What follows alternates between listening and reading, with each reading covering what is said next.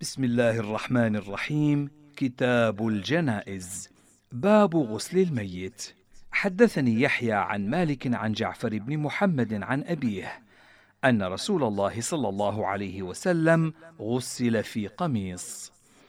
وحدثني عن مالك عن أيوب بن أبي تميمة السختياني عن محمد بن سيرين عن أم عطية الأنصارية قالت: دخل علينا رسول الله صلى الله عليه وسلم حين توفيت ابنته، فقال: اغسلنها ثلاثا أو خمسا أو أكثر من ذلك إن رأيتن ذلك، بماء وسدر، واجعلن في الآخرة كافورا أو شيئا من كافور، فإذا فرغتن فآذنني. قالت: فلما فرغنا آذناه، فأعطانا حقوه فقال: أشعرنها إياه، تعني بحقوه إزاره. وحدثني عن مالك عن عبد الله بن أبي بكر أن أسماء بنت عميس غسلت أبا بكر الصديق حين توفي، ثم خرجت فسألت من حضرها من المهاجرين، فقالت: إني صائمة، وإن هذا يوم شديد البرد، فهل علي من غسل؟ فقالوا: لا. وحدثني عن مالك أنه سمع أهل العلم يقولون: إذا ماتت المرأة وليس معها نساء يغسلنها، ولا من ذوي المحرم أحد يلي ذلك منها، ولا زوج يلي ذلك منها، يممت فمسح بوجهها وكفيها من الصعيد. قال مالك: وإذا هلك الرجل وليس معه أحد إلا نساء يممنه أيضا. قال مالك: وليس لغسل الميت عندنا شيء موصوف، وليس لذلك صفة معلومة، ولكن يغسل فيطهر. باب ما جاء في كفن الميت. حدثني يحيى عن مالك عن هشام بن عروة عن أبيه عن عائشة زوج النبي صلى الله عليه وسلم أن رسول الله صلى الله عليه وسلم كفن في ثلاثة أثواب بيض سحولية ليس فيها قميص ولا عمامة. وحدثني عن مالك عن يحيى بن سعيد أنه قال: بلغني أن أبا بكر الصديق قال لعائشة وهو مريض: في كم كفن رسول الله صلى الله عليه وسلم؟ فقالت: في ثلاثة أثواب بيض سحولية. فقال أبو بكر: خذوا هذا الثوب لثوب عليه، قد أصابه مشق أو زعفران، فاغسلوه ثم كفنوني فيه مع ثوبين آخرين. فقالت عائشة: وما هذا؟ فقال أبو بكر: الحي أحوج إلى الجديد من الميت، وإنما هذا للمهلة. وحدثني عن مالك عن ابن شهاب عن حميد بن عبد الرحمن بن عوف عن عبد الله بن عمرو بن العاص أنه قال: الميت يقمص ويؤزر ويلف في الثوب الثالث، فإن لم يكن إلا ثوب واحد كفن فيه. باب المشي أمام الجنازة. حدثني يحيى عن مالك عن ابن شهاب أن رسول الله صلى الله عليه وسلم وأبا بكر وعمر كانوا يمشون أمام الجنازة، والخلفاء هلم جرا، وعبد الله بن عمر. وحدثني عن مالك عن محمد بن المنكدر عن ربيعة بن عبد الله بن الهدير أنه أخبره أنه رأى عمر بن الخطاب يقدم الناس أمام الجنازة في جنازة زينب بنت جحش. وحدثني يحيى عن مالك عن هشام بن عروة قال: ما رأيت أبي قط في جنازة إلا أمامها. قال: ثم يأتي البقيع فيجلس حتى يمروا عليه. وحدثني عن مالك عن ابن شهاب أنه قال: المشي خلف الجنازة من خطأ السنة. باب النهي عن أن تتبع الجنازة بنار. حدثني يحيى عن مالك عن هشام بن عروة عن أسماء بنت أبي بكر أنها قالت لأهلها: أجمروا ثيابي إذا مت ثم حنطوني، ولا تذروا على كفني حناطا، ولا تتبعوني بنار. وحدثني عن مالك عن سعيد بن أبي سعيد المقبوري عن أبي هريرة أنه نهى أن يتبع بعد موته بنار. قال يحيى: سمعت مالكا يكره ذلك. باب التكبير على الجنائز. حدثني يحيى عن مالك عن ابن شهاب عن سعيد بن المسيب عن أبي هريرة أن رسول الله صلى الله عليه وسلم نعى النجاشي للناس في اليوم الذي مات فيه، وخرج بهم إلى المصلى فصف بهم وكبر أربع تكبيرات. وحدثني عن مالك عن ابن شهاب عن أبي أمامة بن سهل بن حنيف أنه أخبره أن مسكينة مرضت، فأخبر رسول الله صلى الله عليه وسلم بمرضها، وكان رسول الله صلى الله عليه وسلم يعود المساكين ويسأل عنهم، فقال رسول الله صلى الله عليه وسلم: إذا ماتت فآذنوني بها. فخرج بجنازتها ليلا، فكرهوا أن يوقظوا رسول الله صلى الله عليه وسلم، فلما أصبح رسول الله صلى الله عليه وسلم أخبر بالذي كان من شأنها، فقال: ألم آمركم أن تؤذنوني بها؟ فقالوا: يا رسول الله، كرهنا أن نخرجك ليلا ونوقظك. فخرج رسول الله صلى الله عليه وسلم حتى صف بالناس على قبرها وكبر أربع تكبيرات. وحدثني عن مالك أنه سأل ابن شهاب عن الرجل يدرك بعض التكبير على الجنازة ويفوته بعضه، فقال: يقضي ما فاته من ذلك. باب ما يقول المصلي على الجنازة. حدثني يحيى عن مالك عن سعيد بن أبي سعيد المقبوري عن أبيه أنه سأل أبا هريرة: كيف تصلي على الجنازة؟ فقال أبو هريرة: أنا لعمر الله أخبرك، أتبعها من أهلها، فإذا وضعت كبرت وحمدت الله وصليت على نبيه، ثم أقول: اللهم إنه عبدك وابن عبدك وابن أمتك، كان يشهد أن لا إله إلا أنت، وأن محمدا عبدك ورسولك، وأنت أعلم به، اللهم إن كان محسنا فزد في إحسانه، وإن كان مسيئا فتجاوز عن سيئاته، اللهم لا تحرمنا أجره ولا تفتنا بعده. وحدثني عن مالك عن يحيى بن سعيد أنه قال: سمعت سعيد بن المسيب يقول: صليت وراء أبي هريرة على صبي لم يعمل خطيئة قط، فسمعته يقول: اللهم أعذه من عذاب القبر. وحدثني عن مالك عن نافع أن عبد الله بن عمر كان لا يقرأ في الصلاة على الجنازة. باب الصلاة على الجنائز بعد الصبح إلى الإسفار، وبعد العصر إلى الإصفرار. حدثني يحيى عن مالك عن محمد بن أبي حرملة مولى عبد الرحمن بن أبي سفيان بن حويطب أن زينب بنت أبي سلمة توفيت وطارق أمير المدينة، فأتي بجنازتها بعد صلاة الصبح فوضعت بالبقيع. قال: وكان طارق يغلس بالصبح. قال ابن أبي حرملة: فسمعت عبد الله بن عمر يقول لأهلها: إما أن تصلوا على جنازتكم الآن، وإما أن تتركوها حتى ترتفع الشمس. وحدثني عن مالك عن نافع أن عبد الله بن عمر قال: يصلى على الجنازة بعد العصر وبعد الصبح إذا صليتا لوقتهما. باب الصلاة على الجنائز في المسجد. حدثني يحيى عن مالك عن أبي النضر مولى عمر بن عبيد الله عن عائشة زوج النبي صلى الله عليه وسلم أنها أمرت أن يمر عليها بسعد بن أبي وقاص في المسجد حين مات لتدعو له، فأنكر ذلك الناس عليها، فقالت عائشة: ما أسرع ما نسي الناس، ما صلى رسول الله صلى الله عليه وسلم على سهيل بن بيضاء إلا في المسجد. وحدثني عن مالك عن نافع عن عبد الله بن عمر أنه قال: صلي على عمر بن الخطاب في المسجد.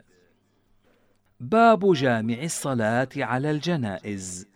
حدثني يحيى عن مالك أنه بلغاه أن عثمان بن عفان وعبد الله بن عمر وأبا هريرة كانوا يصلون على الجنائز بالمدينة الرجال والنساء، فيجعلون الرجال مما يلي الإمام والنساء مما يلي القبلة.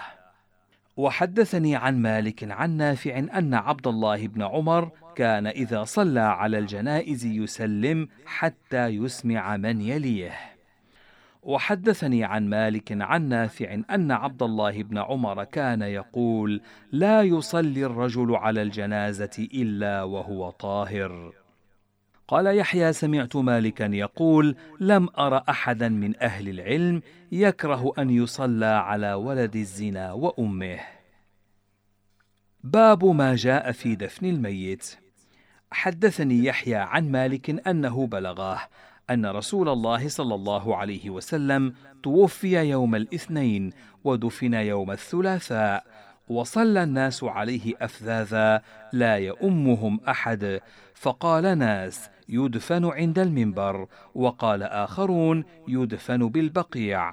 فجاء أبو بكر الصديق فقال: سمعت رسول الله صلى الله عليه وسلم يقول: ما دفن نبي قط إلا في مكانه الذي توفي فيه، فحفر له فيه، فلما كان عند غسله أرادوا نزع قميصه، فسمعوا صوتا يقول: لا تنزعوا القميص، فلم ينزع القميص وغسل وهو عليه. وحدثني عن مالك عن هشام بن عروة عن أبيه أنه قال: كان بالمدينة رجلان، أحدهما يلحد والآخر لا يلحد، فقالوا: أيهما جاء أول عمل عمله، فجاء الذي يلحد فلحد لرسول الله صلى الله عليه وسلم. وحدثني عن مالك أنه بلغه أن أم سلمة زوج النبي صلى الله عليه وسلم كانت تقول: ما صدقت بموت النبي صلى الله عليه وسلم حتى سمعت وقع الكرازين. وحدثني عن مالك عن يحيى بن سعيد أن عائشة زوج النبي صلى الله عليه وسلم قالت: رأيت ثلاثة أقمار سقطن في حجرتي، فقصصت رؤياي على أبي بكر الصديق. قالت: فلما توفي رسول الله صلى الله عليه وسلم ودفن في بيتها، قال لها أبو بكر: هذا أحد أقمارك وهو خيرها. وحدثني عن مالك عن غير واحد ممن يثق به أن سعد بن أبي وقاص وسعيد بن زيد ابن عمرو بن نفيل توفيا بالعقيق وحملا إلى المدينة ودفنا بها. وحدثني عن مالك عن هشام بن عروة عن أبيه أنه قال: ما أحب أن أدفن بالبقيع، لأن أدفن بغيره أحب إلي من أن أدفن به، إنما هو أحد رجلين: إما ظالم فلا أحب أن أدفن معه، وإما صالح فلا أحب أن تنبش لي عظامه. باب الوقوف للجنائز والجلوس على المقابر. حدثني يحيى عن مالك عن يحيى بن سعيد عن واقد بن عمرو بن سعد بن معاذ عن نافع بن جبير بن مطعم عن مسعود بن الحكم عن علي بن أبي طالب أن رسول الله صلى الله عليه وسلم كان يقوم في الجنائز ثم جلس بعد. وحدثني عن مالك أنه بلغه أن علي بن أبي طالب كان يتوسد القبور ويضطجع عليها. قال مالك: وإنما نهي عن القعود على القبور فيما نرى للمذاهب. وحدثني عن مالك عن أبي بكر بن عثمان بن سهل بن حنيف أنه سمع أبا أمامة بن سهل بن حنيف يقول: كنا نشهد الجنائز فما يجلس آخر الناس حتى يؤذنوا. باب النهي عن البكاء على الميت. حدثني يحيى عن مالك عن عبد الله بن عبد الله بن جابر بن عتيك عن عتيك بن الحارث وهو جد عبد الله بن عبد الله بن جابر أبو أمه أنه أخبره أن جابر بن عتيك أخبره أن رسول الله صلى الله عليه وسلم جاء يعود عبد الله بن ثابت فوجده قد غلب عليه، فصاح به فلم يجبه، فاسترجع رسول الله صلى الله عليه وسلم وقال: غلبنا عليك يا أبا الربيع. فصاح النسوة وبكين، فجعل جابر يسكتهن، فقال رسول الله صلى الله عليه وسلم: دعهن، فإذا وجب فلا تبكين باكياه.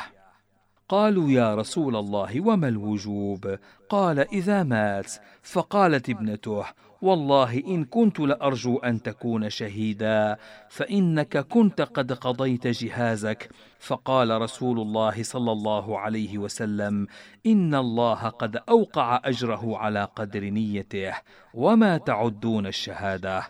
قالوا: القتل في سبيل الله.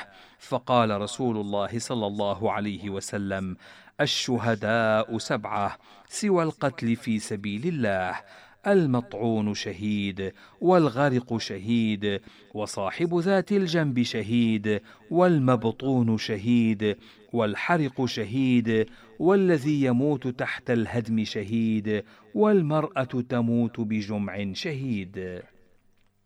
وحدثني عن مالك عن عبد الله بن أبي بكر عن أبيه عن عمرة بنت عبد الرحمن أنها أخبرته أنها سمعت عائشة أم المؤمنين تقول، وذكر لها أن عبد الله بن عمر يقول: إن الميت ليعذب ببكاء الحي. فقالت عائشة: يغفر الله لأبي عبد الرحمن، أما إنه لم يكذب، ولكنه نسي أو أخطأ، إنما مر رسول الله صلى الله عليه وسلم بيهودية يبكي عليها أهلها فقال: إنكم لتبكون عليها وإنها لتعذب في قبرها. باب الحسبة في المصيبة.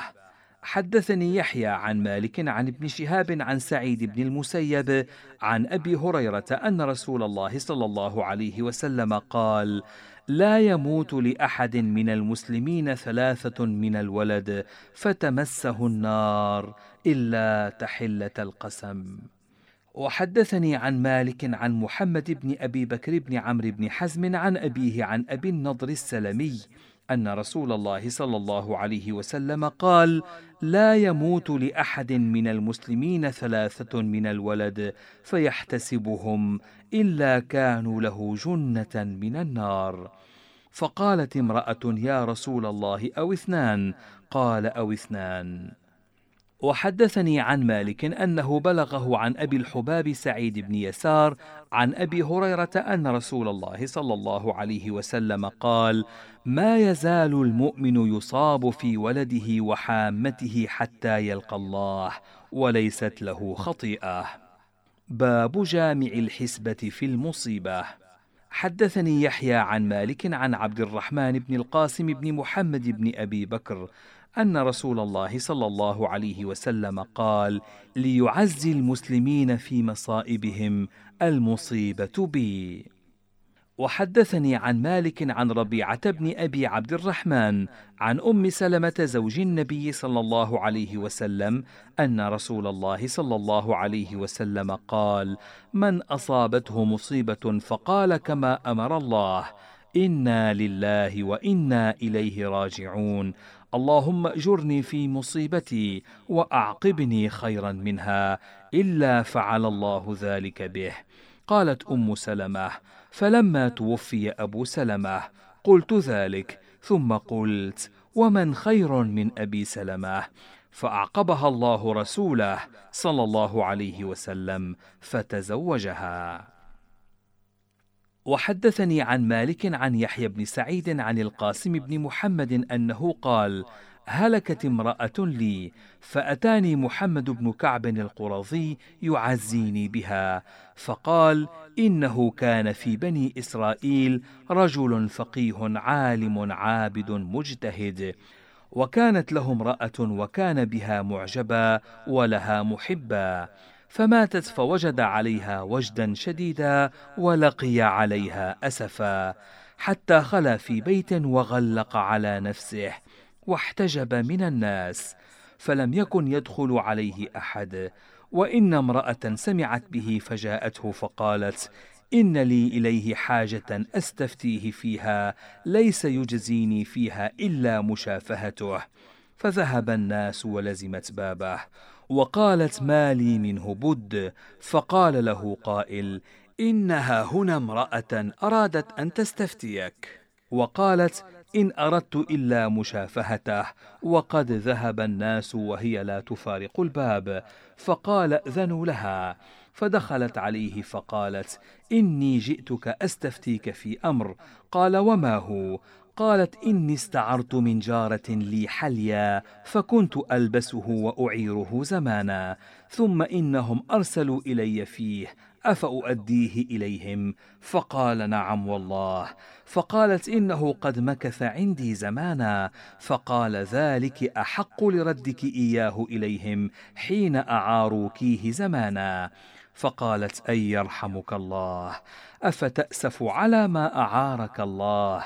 ثم أخذه منك وهو أحق به منك، فأبصر ما كان فيه، ونفعه الله بقولها.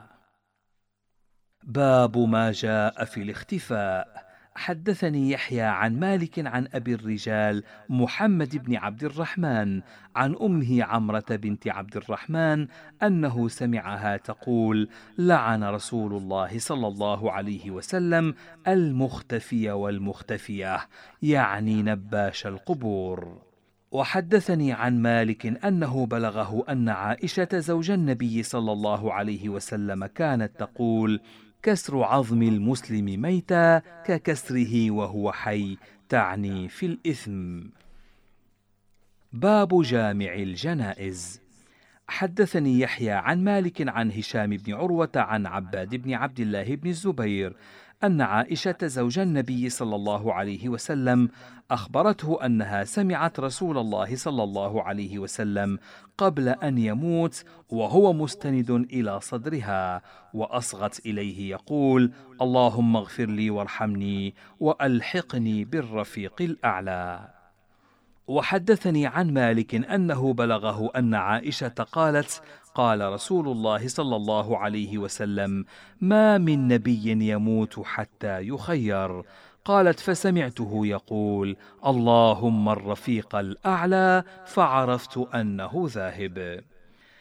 وحدثني عن مالك عن نافع أن عبد الله بن عمر قال إن رسول الله صلى الله عليه وسلم قال إن أحدكم إذا مات عرض عليه مقعده بالغداة والعشي، إن كان من أهل الجنة فمن أهل الجنة، وإن كان من أهل النار فمن أهل النار، يقال له هذا مقعدك حتى يبعثك الله إلى يوم القيامة. وحدثني عن مالك عن أبي الزناد عن الأعرج عن أبي هريرة أن رسول الله صلى الله عليه وسلم قال كل ابن آدم تأكله الأرض إلا عجب الذنب، منه خلق وفيه يركب. وحدثني عن مالك عن ابن شهاب عن عبد الرحمن بن كعب بن مالك الأنصاري أنه أخبره أن أباه كعب بن مالك كان يحدث أن رسول الله صلى الله عليه وسلم قال إنما نسمة المؤمن طير يعلق في شجر الجنة حتى يرجعه الله إلى جسده يوم يبعثه. وحدثني عن مالك عن أبي الزناد عن الأعرج عن أبي هريرة أن رسول الله صلى الله عليه وسلم قال قال الله تبارك وتعالى إذا أحب عبدي لقائي أحببت لقاءه، وإذا كره لقائي كرهت لقاءه. وحدثني عن مالك عن أبي الزناد عن الأعرج عن أبي هريرة أن رسول الله صلى الله عليه وسلم قال قال رجل لم يعمل حسنة قط لأهله، إذا مات فحرقوه ثم أذروا نصفه في البر ونصفه في البحر، فوالله لئن قدر الله عليه ليعذبنه عذابا لا يعذبه أحدا من العالمين. فلما مات الرجل فعلوا ما أمرهم به، فأمر الله البر فجمع ما فيه، وأمر البحر فجمع ما فيه، ثم قال لم فعلت هذا؟ قال من خشيتك يا رب وأنت أعلم، قال فغفر له. وحدثني عن مالك عن أبي الزناد عن الأعرج عن أبي هريرة أن رسول الله صلى الله عليه وسلم قال كل مولود يولد على الفطرة فأبواه يهودانه أو ينصرانه، كما تناتج الإبل من بهيمة جمعاء، هل تحس فيها من جدعاء؟ قالوا يا رسول الله، أرأيت الذي يموت وهو صغير؟ قال الله أعلم بما كانوا عاملين. وحدثني عن مالك عن أبي الزناد عن الأعرج عن أبي هريرة أن رسول الله صلى الله عليه وسلم قال: لا تقوم الساعة حتى يمر الرجل بقبر الرجل فيقول يا ليتني مكانه. وحدثني عن مالك عن محمد بن عمرو بن حلحلة الديلي عن معبد بن كعب بن مالك عن أبي قتادة بن ربعي أنه كان يحدث أن رسول الله صلى الله عليه وسلم مر عليه بجنازة فقال: مستريح ومستراح منه. قالوا يا رسول الله، ما المستريح والمستراح منه؟ قال: العبد المؤمن يستريح من نصب الدنيا وأذاها إلى رحمة الله، والعبد الفاجر يستريح منه العباد والبلاد والشجر والدواب. وحدثني عن مالك عن أبي النضر مولى عمر بن عبيد الله أنه قال: قال رسول الله صلى الله عليه وسلم لما مات عثمان بن مظعون ومر بجنازته: ذهبت ولم تلبس منها بشيء. وحدثني عن مالك عن علقمة بن أبي علقمة عن أمه أنها قالت: سمعت عائشة زوج النبي صلى الله عليه وسلم تقول: قام رسول الله صلى الله عليه وسلم ذات ليلة فلبس ثيابه ثم خرج. قالت: فأمرت جاريتي بريرة تتبعه، فتبعته حتى جاء البقيع، فوقف في أدناه ما شاء الله أن يقف، ثم انصرف فسبقته بريرة فأخبرتني، فلم أذكر له شيئا حتى أصبح، ثم ذكرت ذلك له فقال: إني بعثت إلى أهل البقيع لأصلي عليهم. وحدثني عن مالك عن نافع أن أبا هريرة قال: أسرعوا بجنائزكم، فإنما هو خير تقدمونه إليه أو شر تضعونه عن رقابكم.